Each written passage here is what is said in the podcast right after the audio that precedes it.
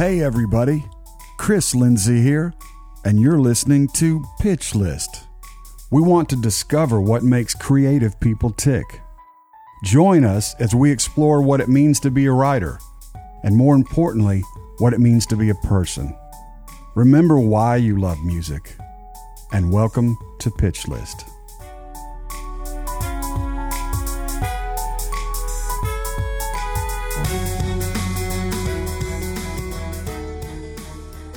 Good morning. Good morning. We have a great guest this morning. This morning we have the fabulous Jessi Alexander here at Amy Land. It's a beautiful uh, March morning. Uh, the sun is out. We've had a, a rough couple of days here in Tennessee, but the sun's shining today. And we're going to sit down and talk to her about a new record she's got coming out and a bunch of song stuff. How are you? I'm great. You're right. The sun is shining, and I just got a Jeep and my top's down for the first time. I'm happy girl. That's awesome. I saw. Is it the black Jeep Yeah, out there? yeah. That's great. I love those four door Jeeps. Yeah, I do too. That's but I not. I bought it, you know, in the dead of winter, so it's exciting. I'm like, oh yeah, yeah. Well, today's going to be a perfect Good day. Yeah. Yeah. Thanks for having me. Oh, I'm so excited to have you here. I got a million things I want to talk to you about. Um, I was looking through. and I- Now I've known you for a long time, Yes. but I was really trying to go through and make sure I got everything together. You're from Jackson, Correct. right? So you're a native, Yes, which sir. is really rare around here. Yeah, it is. It is. it? And I think it's it's like I didn't have that far to come. You know, a lot of people came from very far places, and um, for me, where I'm from is so indicative of my songwriting and music. If you really listen to it, it's like I had Memphis on one side of me, so I have, you know, deep roots in Delta music, um, soul music. Beale Street was a haunt of mine and my dad's, you know.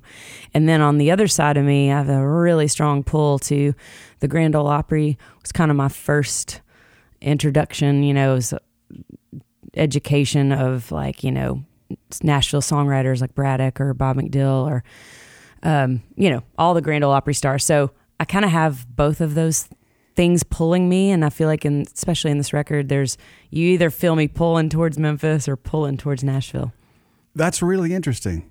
Mm-hmm. I, I think uh, I would have never thought of that. That's really cool. But that is, I, I get that with your style because you are country, but you have an R and B bluesy underpinning to what Yeah. you do, and that's just the region you came from. Exactly. When Jackson is a hotbed for, you know, Carl Perkins is from there, but uh, now Jonathan Singleton and Josh Miller and um, Dan Isbell's from Savannah. There's there is such a culture. I can almost tell, Really? just like you can kind of tell with East Tennessee and West Tennessee. There's kind of a I don't know, just the this There's a certain thing, personality. a There's thing. a thing, Yeah. and and I kind of we all kind of have a similarity, and I think a lot of it is that soul kind of rootsy rural thing. That's awesome. Well, um, we talk a lot about songwriting, but for some, I think we should talk about your record first Okay. because I want to know as a writer, because I know the people that listen to the podcast, they're going to be familiar with you and they're going to be familiar with your work. Um, the the new record you're you've got coming out, um, can you talk about that? Like, what was the motive motivation for you to do that, and and uh, kind of what was on your mind when you started that? Absolutely. Um, you know, I've really enjoyed the last 10 years of being a what we call a staff songwriter. I love getting up every day writing songs for whoever. I love the mission when someone says Blake Shelton needs a new drinking song or Tim McGraw needs, you know, an album title, whatever. I'm I'm in. I love that part of the job. So to be honest, I wasn't like, you know, desperately looking for some other outlet. I was Okay. very content having fun doing my job. But um, I think that a couple songs, so typically I write men's songs. I would say 99.9% of the time. I don't even consider writing a female song. Well, okay, and we're we're going to continue the story, but now we got to stop. Okay. And you know, a lot of the ladies, girl writers that I know will say the same thing. right. Is that because the market, just because there aren't really any female, there's not a lot of female pitches right now for lots of reasons. Yes. Is that why, or do you just feel like you d- that you write a male perspective better? both. I know my wife sure. Amy says the same thing. Yes, I She- definitely write male perspective better, and always have. Um, even a song like "The Climb," it's hard to believe, but that was actually written f- from a male point of view. John Sure. Mabe sang sang it. So, like, I've been writing men's songs and tend to have a more masculine perspective in general. Um, just Mhm. even as a small, you know, person or in uh, an only child, um, I tend to listen to the male artists anyway. Right, right. But um, I think that there was uh, two things that happened. Um, for me, I never had a girl latch on to my sound. okay. Um, for example, you know the great combos of like obviously Hillary Lindsey and Carrie Underwood, Right. or Miranda Lambert and Natalie Hemby. Those that never happened for me. Or Um, Matraca Berg and Deana Carter. Deana Carter, exactly Yeah.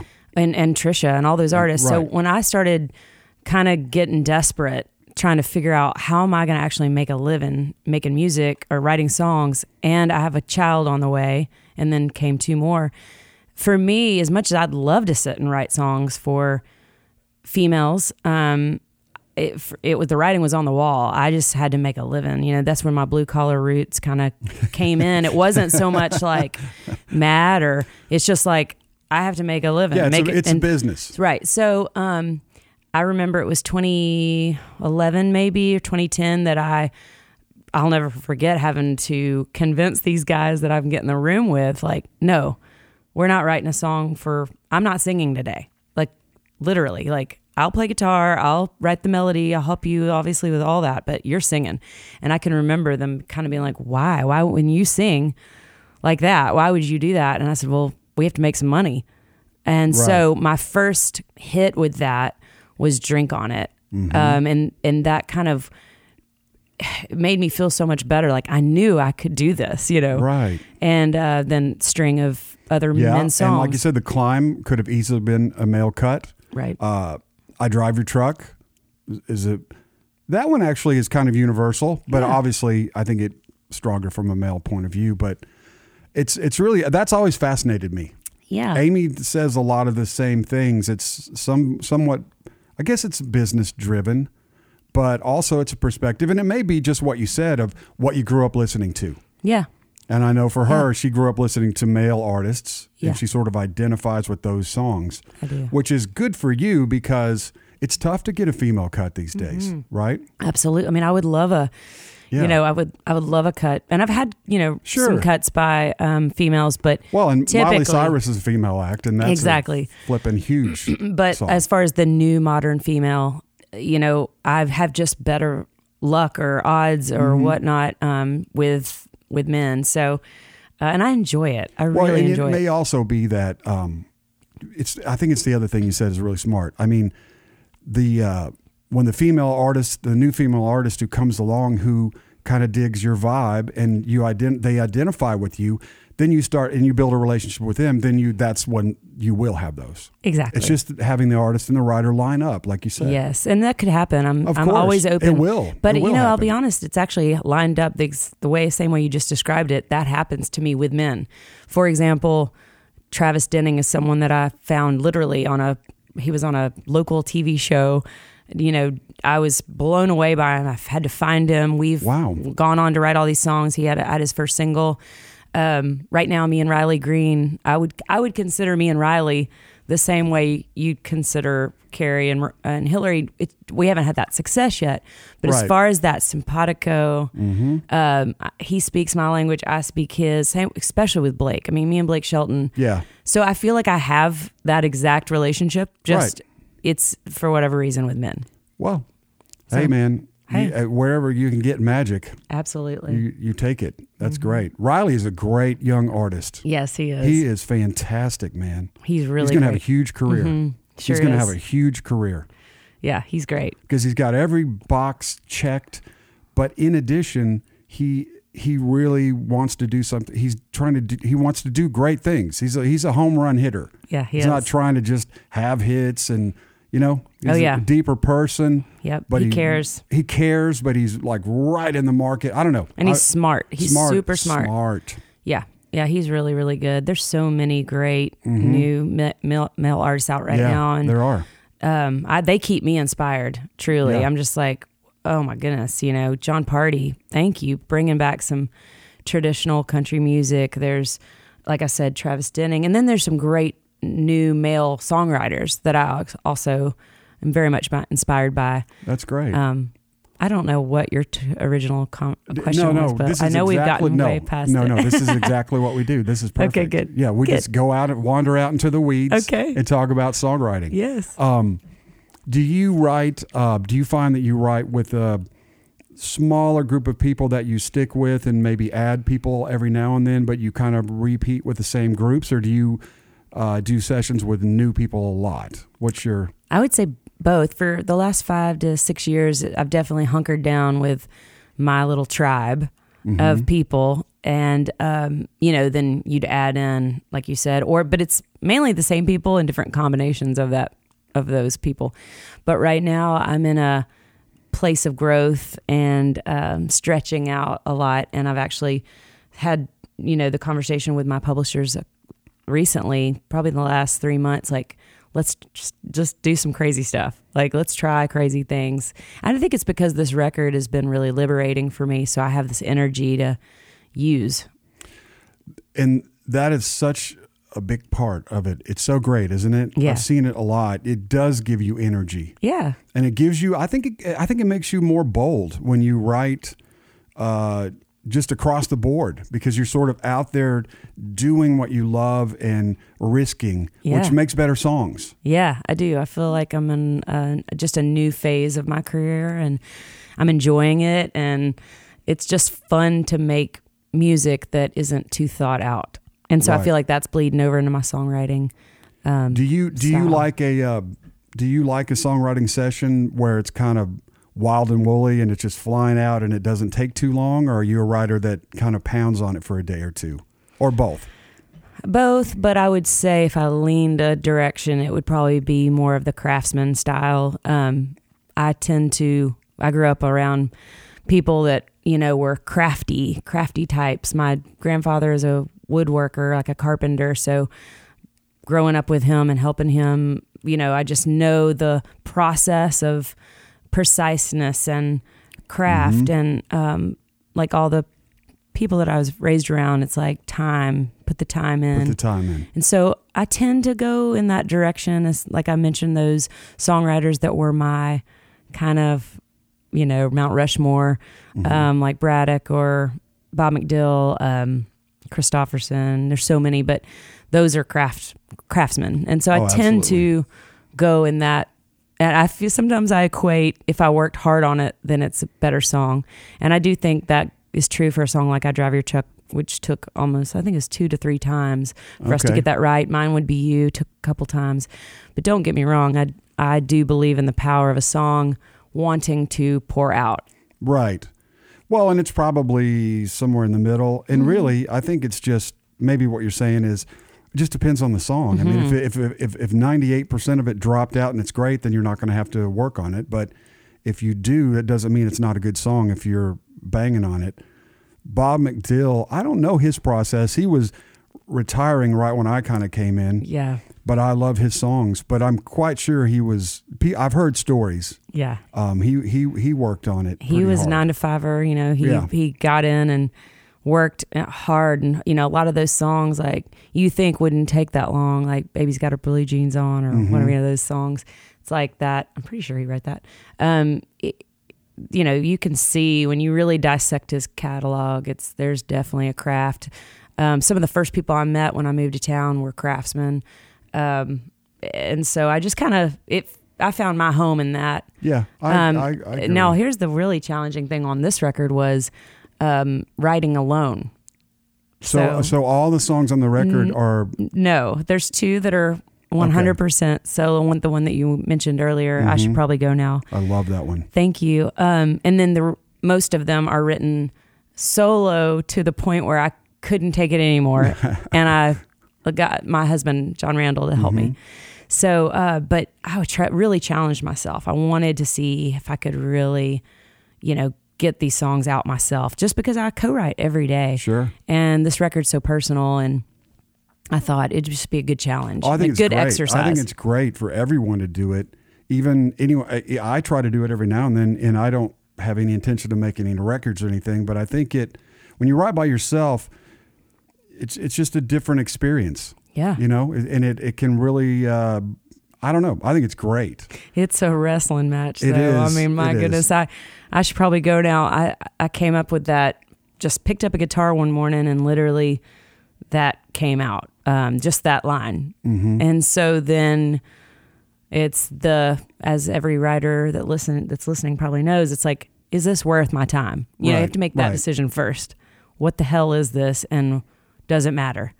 So um, I played around with, you know, storylines and what that really means and how far do I take these characters. And it was very much of a kind of cinematic process. And Yeah.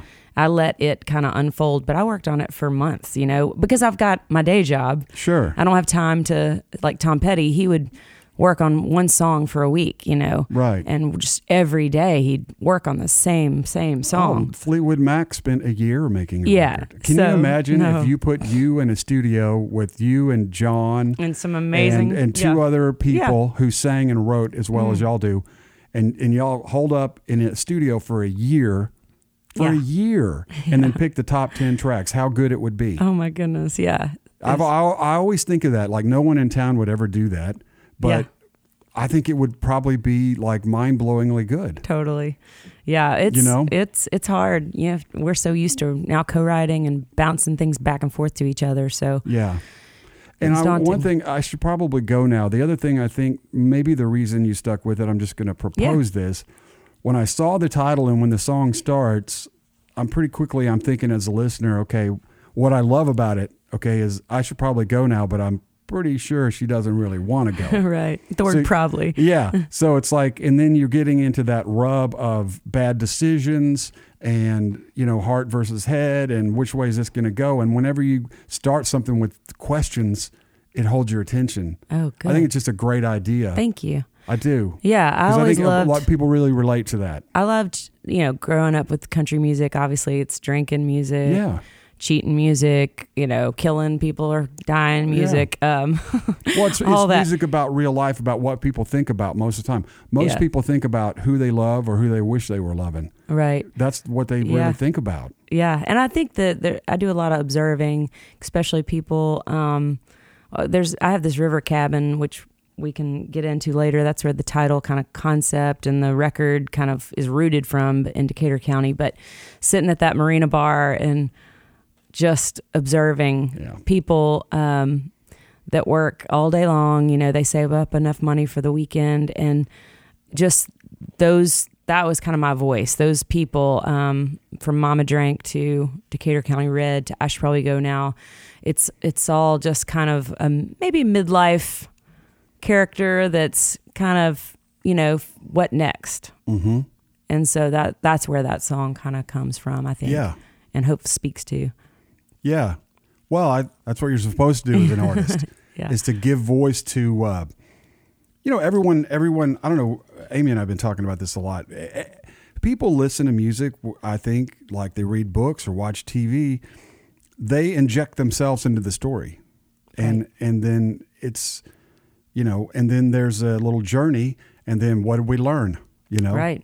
And that, Yeah. and that, it's really that simple, you know, and if, if you can't plug into something, then it's a problem, you know. But when you're writing about things that are everyday in, in people's lives, I think you got a better shot at connecting with them. You know, Absolutely. Uh, Loretta Lynn, who was a big inspiration for this Yeah. record, was a big uh, kind of, she's the marker of a female that just really wrote her truth. yeah, She wrote about shit she's literally dealing with right now, looking Right. at, and so uh, that was kind of a bar for me too, with with Mama Drank especially is how real can I get, how raw, you know, and um, but how gray area can I keep it that the listener can make their own storyline. right. So But the thing is, when you, as you say it, give your truth or the character that you're playing or whatever in between, they're sloshing in between. If you give your truth, what's going to happen is that that that's true for a lot of people. There there are a lot of women who are going to, you know, and men too, Yeah. who are going to relate because they're living that too, you know. If you're, you know, balancing kids and and, and a career. And Right. you know, um, me being married uh, to a female songwriter like you and John, yeah. it's it's still a very male oriented business here. I mean, it's come miles from where when I first came to town, Yeah. where there was really like Matraca Berg and Gretchen Peters. Gretchen Peters, who wasn't here a lot, Right. and um, there were very few, Absolutely. you know, working female writers, and there are Mm-hmm. way more now. But it's still. I'm asking, do Yeah. you still feel like it's a little bit of a boys' club here, or not boys' club? That's the Hmm. Wrong meeting. It's still. I think it's still different for women who work and have families than it is for men who work and have families. I think the place where I see it the most is um, in my co-writes where, uh, you know, the guy, because I write, like I said, 99% of the time with men, they all have wives that Right. are taking care, picking up the kids from school or worrying about the, you know, PTO thing or the, they got to pick up a white t-shirt for the field trip. basketball game. They got- right. Or the, yeah. that's the difference is i feel like me and i speaking for some of my female songwriting friends like we're trying to do both like Right. i walk in the door and i put on the face of all right boys let's get going you know i'm not a mom right now Right. we're playing hard we're, mm-hmm. i'm on the field and you Right. can you can you know count on me you can throw me the ball and i'm going to run hard but in the meantime, I'm getting phone calls from the nurse at school, or I'm, you know, I've a million things spinning. I've got to leave early because I got to go pick up a kid. You know, not to say they don't have, because there's men that they're helping out their wives Mm-hmm. just as much. So, but there's just a little, Yeah. just a little the mother, There's the mother little- yeah. thing. You know, just a little different. And sometimes I feel like that's that's the difference. This Right. plate, I have a lot of plates spinning. Right. And, So- and and I think that women uh, maybe just perform those roles more in the family anyway. Right. And uh, you know, our Amy and I's division of labor is a little more equal. So I'm in. So I I get Yeah. those texts too from teachers Yeah. and nurses. I'm the guy who goes. I'm the I take and drop and Right. But um, so we split it up a little bit more. But I, I have a lot of guy friends who don't. You know, Right. but some of their wives uh, uh, are moms. you know, Absolutely. which believe me is everybody says it like it's a cliche, but the reason it's a cliche is it's true. True.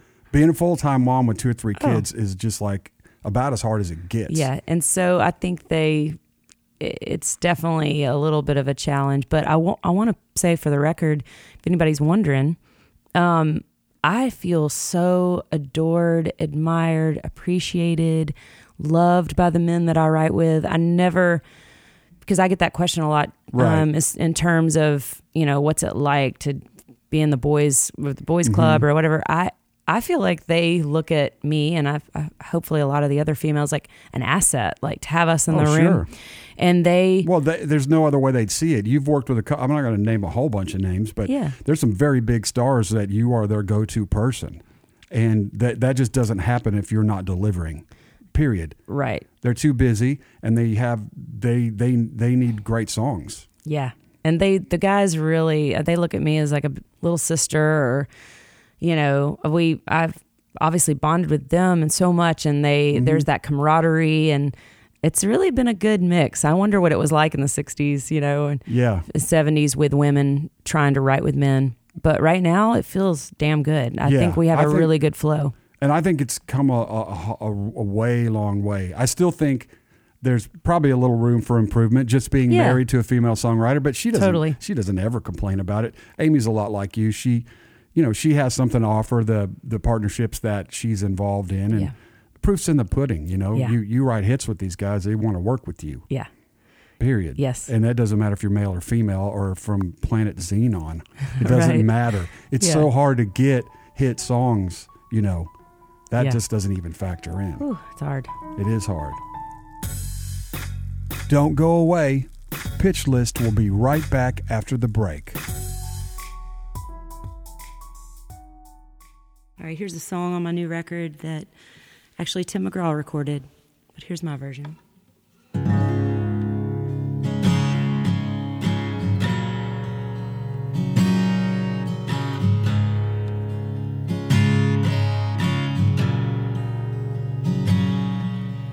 Packed it all on a whim, through an old Hank cassette tape in. Dad's 84, Rusty Ford, swore we'd never make it. I quit my job, let my mama down, broke an angel's heart on the way out of town.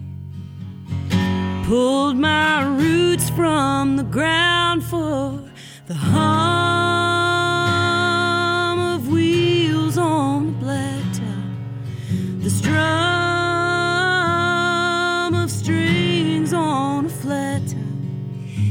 neon fever for small town. Dreamer tells you everything you have is worth losing. Damn country music.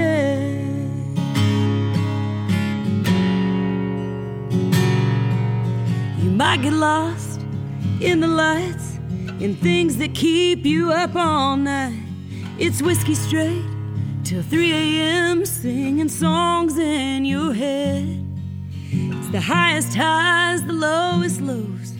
It's needing yes, but hearing no. Just another soul sold. Believe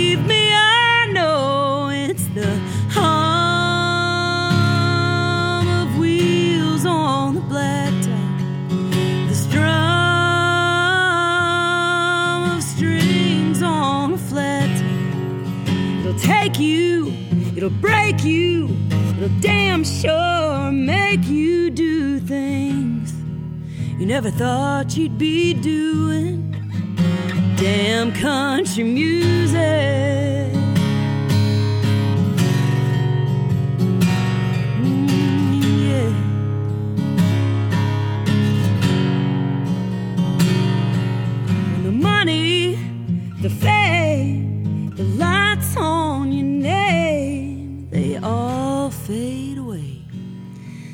You'll still be a slave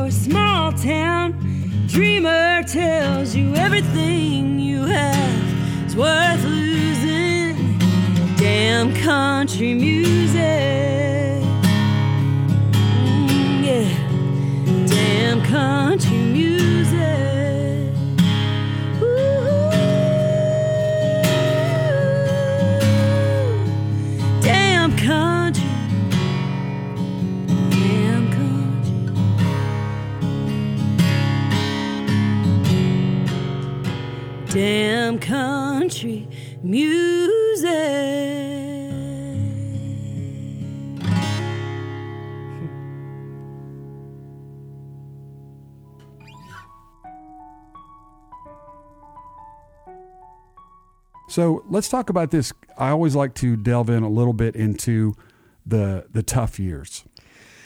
are, are you all right talking about that? Because I mean, you know, people. I think uh, I get uh, comments sometimes, and I think people, and I would have if I were when I was doing that. They're working their careers, they're trying to get their first cut and get known, and and and you've had these massive songs that are. You know, one of those a triple award-winning song. I didn't realize that it was. I drive your truck, um, it's so, which is such an amazing song. Um, tell me about before that. Did you Yeah. have moments when you were like, I don't know if I can do this? Oh my this? or- gosh, yes, I've almost quit several times. really? Oh yeah. Um, so just a little backstory. You know, getting to Nashville was, you know, not as hard as a lot of people. You know, I didn't have far to go, Right. Uh, but I did that whole thing that a lot of us do. You pack up your car and you drive here, and you.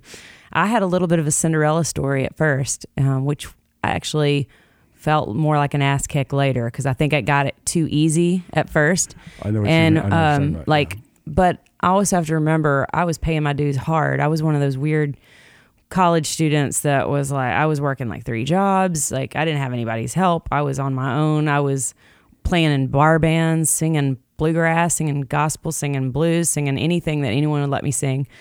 Um, and so when I moved to town, I, the Cinderella part was poof. I got my first a backup singing job with Matt King, this awesome artist on Atlantic. He was he had had you know kind of a top ten hit, and I went right on the road.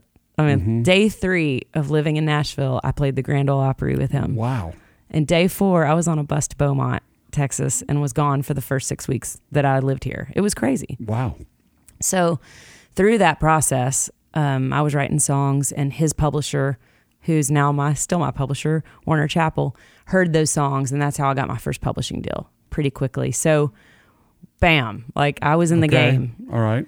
Uh, then things got hairy. Um, I was 20, 22, like 21, and I found out that my mom was terminally ill with cancer. So all that fun ride, all the excitement kind of got detoured with a long three years of being her caregiver, kind of going through that. And so you had to, did you have to go back home a lot or did you move back home? Um, I basically she lived in Murfreesboro, so Okay. we would drive back and forth to Okay. Vanderbilt. I basically lived at Vanderbilt, ninth floor, Mm. for a long time. But through that process, you know, I wanted to quit, you know, because I couldn't. I, you know, I wasn't doing the backup singing job anymore. He got um, let go Okay. as an artist, but I've got my publishing deal. But as you probably lived several times, there was a big merger, and the people that signed me weren't there anymore and I was kind of floundering and my mom was dying and it was just really hard times. So that was one of the times I wanted to quit or thought I should. Um, then got a record deal, which so after that, you got a record. uh, deal. so kind of during the process, she never got to hear that record and she never got to see it come out. But um, through that whole process, I'm like making a record, but my mom's you know ill. It's just crazy times. But I met my husband during that time. Mhm. Uh, but she uh, kind of going through that with her, and then I got signed, and I'm trying to really be excited about that. But you know, the push and pull. But then, as uh, fate would have it, the people that signed me to my first record deal, they also got let go, and there I am floundering again. That's chance Yeah. two. I could have Yeah. quit. Yep. Um, then I released the record, which Honeysuckle Sweet, which was um, a learning experience for sure. And uh, I was just not fulfilled with the artist process. I wasn't fulfilled by being put in boxes. I didn't consider myself necessarily a at those in those terms those days Nashville country artist. Americana wasn't around yet. hmm There was no Chris Stapleton. There was no Eric Church. So those doors hadn't been Did Kick you feel, down. Did you feel like you were compromising to sort of make the label happy, or, or I just I felt like I was uh, trying to get invited to a party I didn't really care to be at. uh-huh. Um, I didn't Wow. I didn't see myself as a as a recording artist, okay? and so when they'd ask those questions, I was confused because I I just didn't know. I I didn't really understand how to play that game, and I didn't believe it. I didn't care. I just didn't care enough. Um, and so what I did because because you didn't like the material, or just in Um, general, you were like I could just because Miranda was my label mate, Gretchen Mm-hmm. Wilson was my label mate. I was just watching them going, they get this. They when they put them in, they know exactly how to go kill it. Right. I I don't care. I don't care if I have a top ten. I just didn't. Now what's funny is like when anybody that knows me knows how much I care to win. right. It's just I didn't want to win. Didn't care to win that game. Um, it wasn't important to me for whatever reason. I and it's still not. Even with this record, it's for me personally to be a, you know, star. right, rock just star. isn't the way. And you know, I want to songs that move people. I want songs that even win awards. But um, I felt real comfortable in the back of the stage Okay. or on the side of the stage. Okay, I, I I completely relate. Yeah. I, am the same way. I Yeah. played bass for years for X, and I was happy. I loved it. Um, I like producing Yeah. or, you know, whatever. Any of the yeah. I I'm with you, and I played in bands for years, but I, yeah, Yeah. So it's just not my. I I get that, but I've I the only thing that I totally understand, but I've never viewed you that way. So that's what's kind of blowing my mind a little bit. I'm Mm-hmm. Yeah. like. I kind of saw you as a star type. I mean, you sing Yeah. great, and I know don't that but, when but I, I, yeah. but I completely understand. It's weird. It's it. Trust me. I I kept craving, and actually Jennifer Nettles. I opened for Sugarland, um, and I just remember st- standing side stage is right before I quit and just going, God, I wish I had whatever that is. Like, and Dierks had it. He was a good friend of mine. Like, I just couldn't relate to them uh, Right. for whatever reason. I just couldn't go do that thing.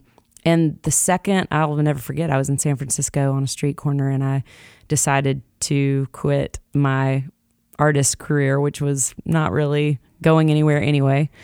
Um, and I'll never forget making the phone call to my manager and booking and everybody and just said, Y'all, it's been fun, but I've lost five years of my life doing this. Um, my mom's gone now. I'm lost. I, you know, I've just got to re- regroup and I want to write songs. So, and what's funny is that it's not like I had some looking back, you know, it's not like songs were being recorded by all these people and I was going, hey, that's where I can make. I had nothing going on. Wow. Now, my husband did. He had just written Whiskey Lullaby and he was crushing it as a songwriter. So maybe there was a little part of me going, okay, we're both been at this pretty pretty hard. He's having a lot of success. I'm not. Maybe it is time we get married and I can always sing, you know. Yeah. I can always write songs, but I'll be his wife, I'll be a mom and that uh, those years 2006 and 07 we got married. I was in that headspace. Wow. And um, by 2008, I was really frustrated. Like nothing going on. Trisha's gone. She's not recording my songs anymore. Patty's gone. You know, any chance those album cuts that I was getting were dried up. And I got really pissed about it and uh, frustrated those that year. And that's when me and Jon Mabe wrote about it and wrote The Climb. Wow. So right when I was about to give up, the you know universe rewards me with a 15 week number one. It was insane. But you also wrote something about how you really felt. exactly, so, and, I- and that yes, emotion is in that song exactly. to this day when you hear it. and I hope the listeners that are that are songwriters out there really lean on that because you know I was just writing my truth. You know, I can almost see it. That dream I'm dreaming. There's a voice inside saying you'll never reach it. That's all real for me and Mabe. You know, he was an underdog too. Absolutely. And um, I think that, you know, now looking back, you know, writing I Drive Your Truck, that was completely about grief. You know, that was a song about mom, you know, that stemmed from the grief of my mom. Uh, most of my songs that have been popular are songs that come from somewhere deep that I'm writing my truth. So I think that when in doubt, write about your heart, write about your soul. I think that's such great advice. It's incre- It's a great story, man. I love that. I love it, and I because yeah, Jon. Uh, I only knew Jon at when that when y'all wrote that as a plugger over at Right. EMI. I didn't even know he wrote. Right. Um, I'm I'm curious. So you had a point where you kind of just disengaged. You kind of set down the artist thing. You didn't really have the songwriting. You got you're getting married to Jon, and you're like, I'm I'll just be a wife. And I'm thinking, Yeah. okay. So and then that went on for a couple years, and then what was going on in your head that made you did, were you did you pretty quickly go i need to get something going on i, I want to Not really. I was in the process of um, being. I was pregnant. You know, Yeah. I was in baby mode. yeah that okay, um, okay. I was kind of, uh, you know, being getting our home together. Mm-hmm. You know, and I'll never forget, like literally the week, the day, January twenty second um, of two thousand nine.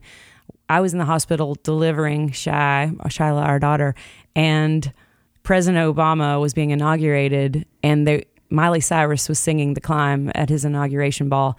So uh, it was yet another weird time in my life where everything's just happened for me that could ever happen as a songwriter. You know, the biggest, Yeah. you know, hit it so far out of the park, but I can't really enjoy it or invest in it because I'm literally learning how to breastfeed. I'm learning how to swaddle. I've never done this before. I have no family help. So those were weird. Uh, that was kind of a weird year. And it also, um, I don't wonder if you've dealt with this uh, any as, as well, but it kind of tainted my vision as a songwriter too. So imagine this girl that's only ever cared about writing country songs. That's all. I've never, I don't even listen to pop radio. Li- never have. Wow okay Never. Like I know nothing right now about pop music, but I just had a pop song. So I was so confused because I'm like, wait a minute. So all these years I've been writing songs, you know, country music songs, and that didn't work. So now I've had a, you know, song on pop charts and AC with a 15 year old. It was so confusing. Yeah. Well, but I think the Climb is it is a country song, but it's it has huge it's such a big song. You know what I mean? But it is definitely country. She's a pop artist. Right.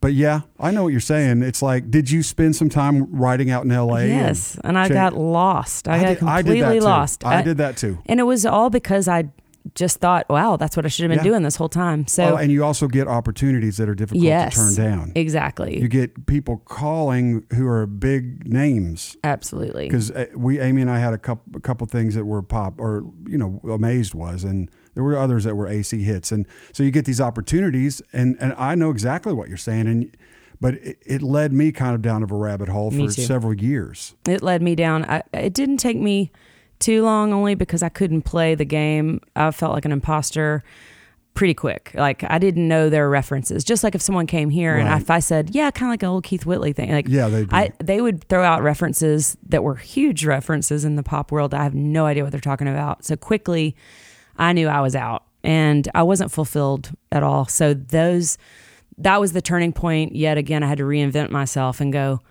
okay, I know I might have had a hit with a female in pop, you know, but I'm a country writer, and that's when I decided to only write songs for men, and so that's when that journey started.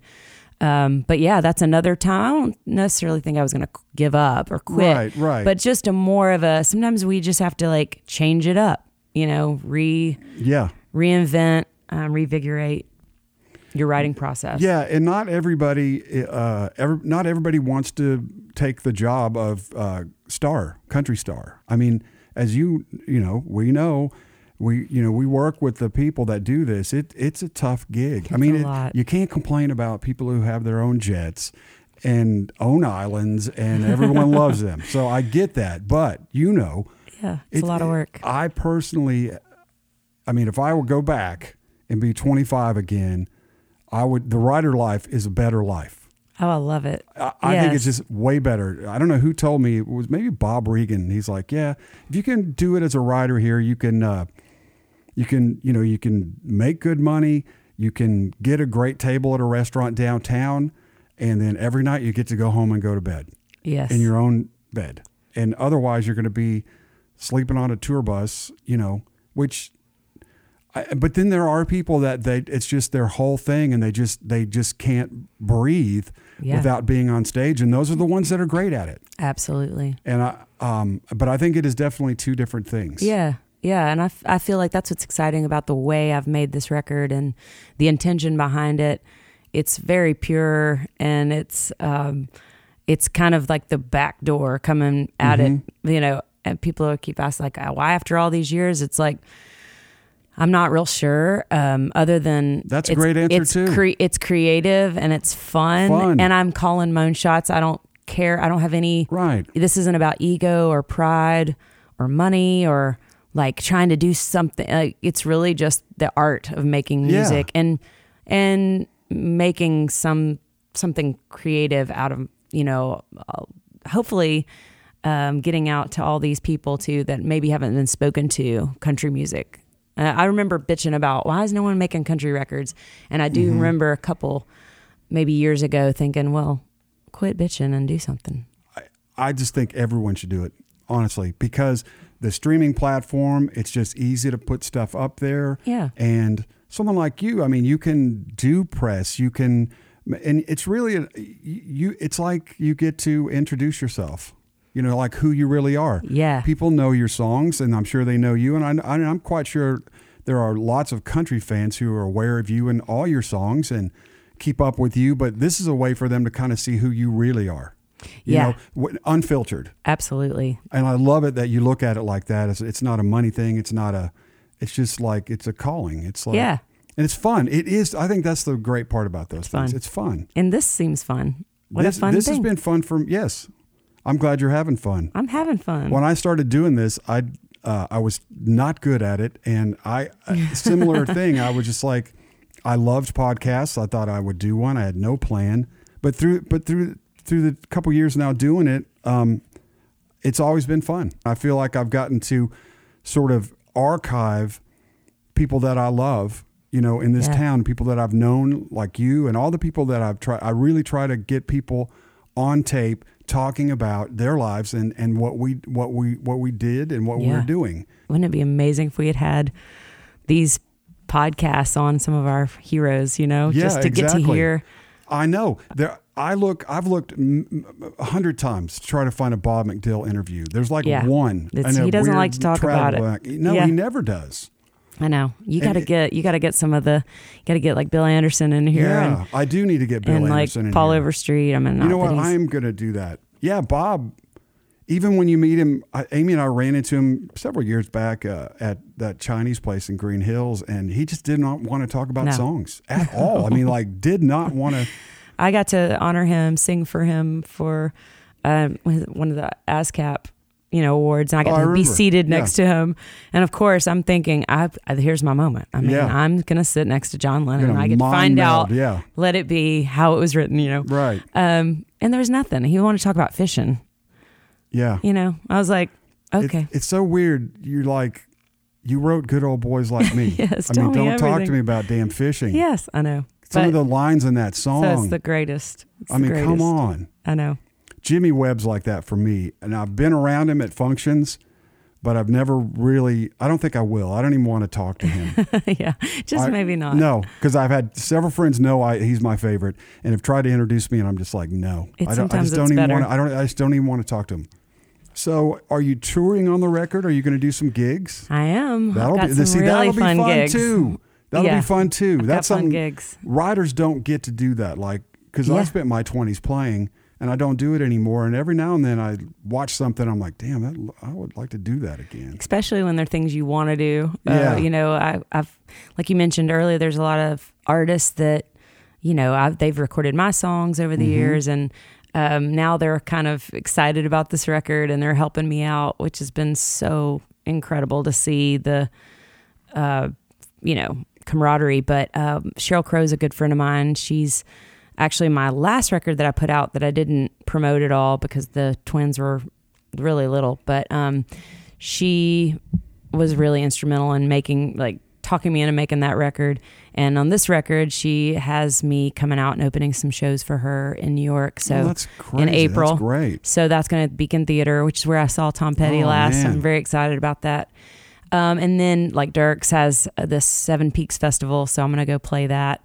Um, and then obviously the honor of the lifetime is to the night of my album release. I'm playing the Grand Ole Opry, so for this record, especially being so uh, country driven, it's uh, that's obviously the creme de la creme of of That's performing. amazing.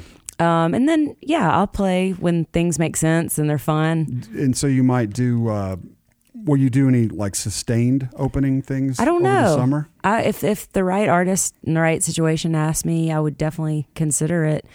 Um, so right now it's still kind of Mm-hmm. open in the air, but I'm going to do a Nashville show, and uh, but the Sheryl dates I'm really excited about.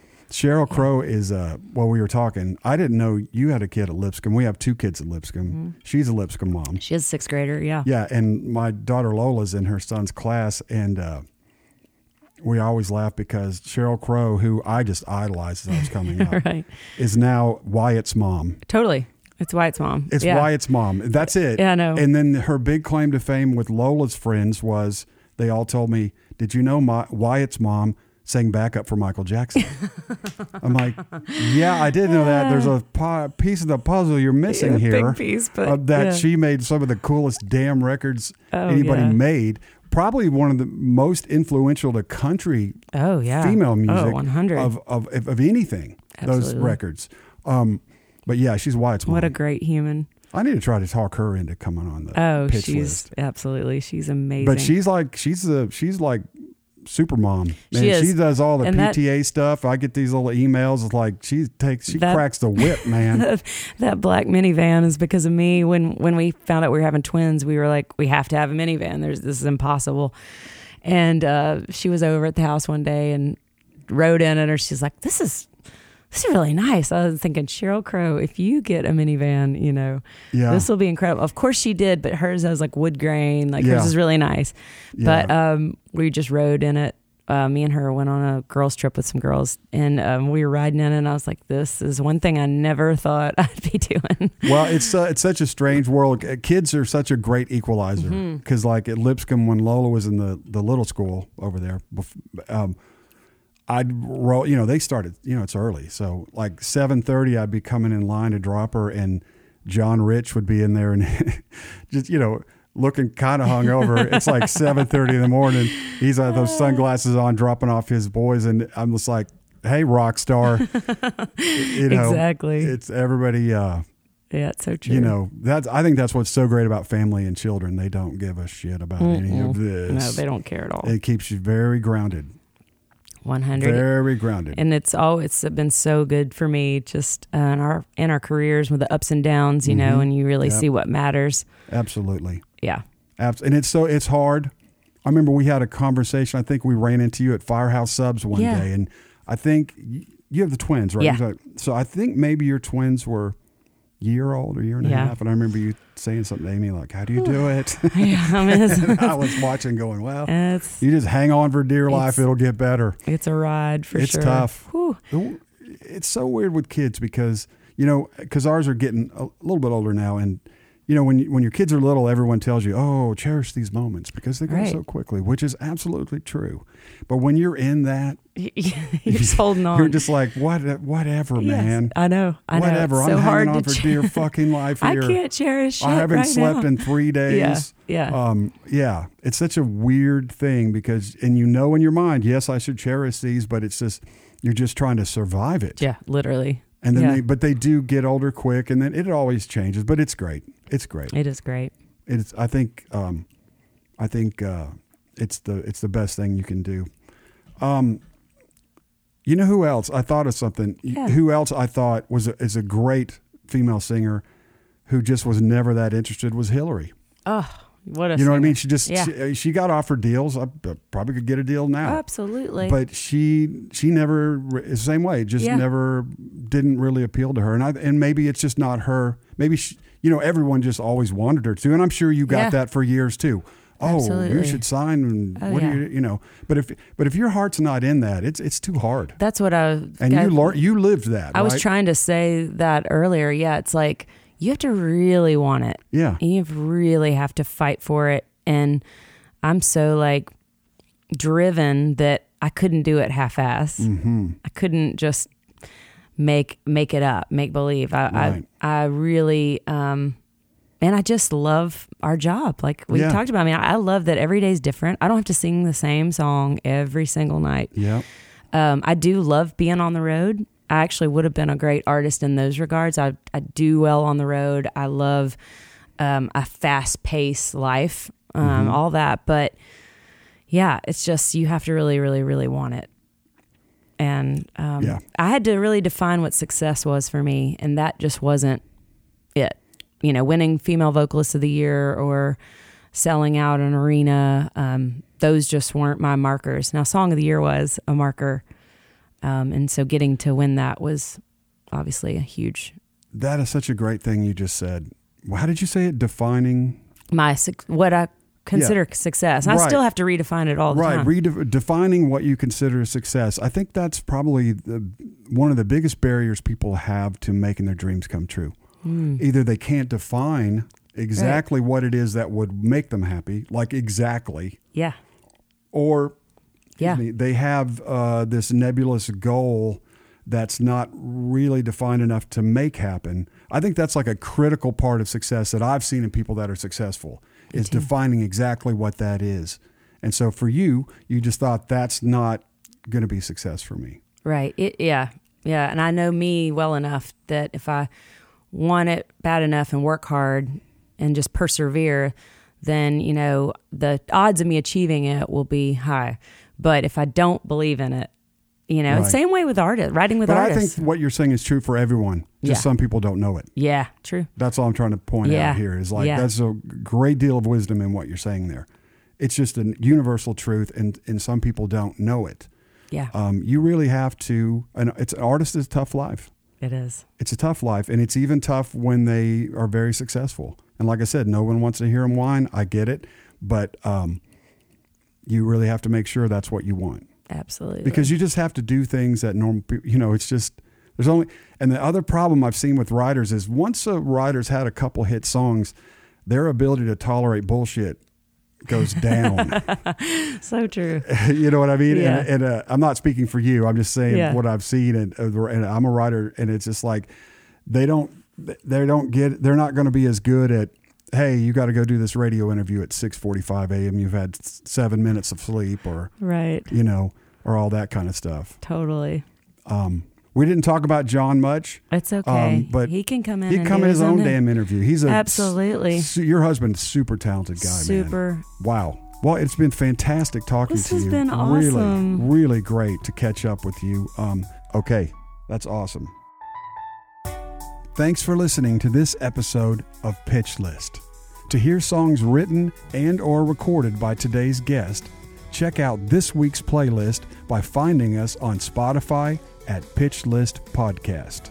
If you enjoyed today's show, please subscribe to us on iTunes or your preferred listening platform. And if you want, feel free to leave us a five star rating and review. To watch the song performances from this episode, visit pitchlistpodcast.com or follow our social media pages on Facebook, Instagram, or Twitter. Thanks again for listening, and we'll see you next week.